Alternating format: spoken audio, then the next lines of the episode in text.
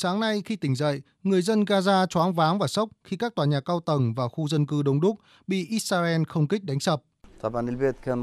Ngôi nhà này có ít nhất 22 người, xung quanh nó là 6 ngôi nhà khác đều bị hư hại. Thật không ngờ họ đã dùng 5-6 quả tên lửa đánh vào ngôi nhà, thật kinh khủng.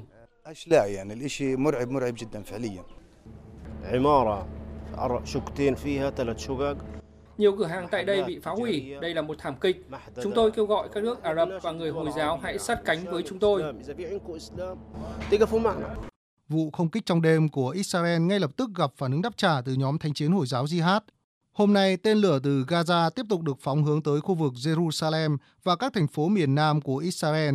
Bộ Quốc phòng Israel xác nhận, tới thời điểm hiện tại, 580 tên lửa đã được nhóm vũ trang thánh chiến Hồi giáo Jihad phóng về Israel.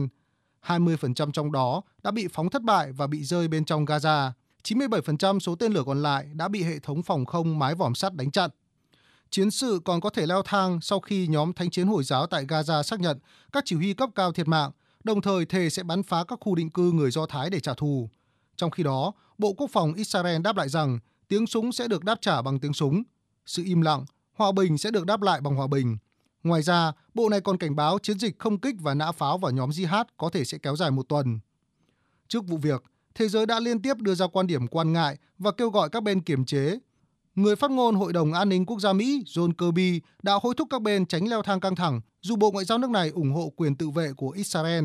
Ngược lại, tướng lĩnh Iran khẳng định nhóm thanh chiến Hồi giáo tại Gaza sẽ không phải đứng một mình trong cuộc chiến chống lại người Do Thái và Israel sẽ phải trả một cái giá rất đắt. Trong khi đó, Pháp cảnh báo dân thường sẽ là nạn nhân đầu tiên của xu hướng leo thang căng thẳng mới, đồng thời hối thúc các bên kiềm chế.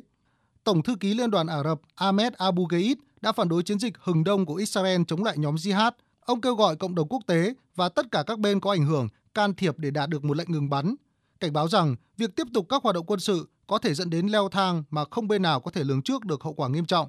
Các nước Ả Rập như Yemen, Algeria, Ả Rập Xê Út, Iraq, Jordani, Kuwait Tunisia cũng đã kêu gọi cộng đồng quốc tế can thiệp để ngăn chặn chiến dịch của Israel.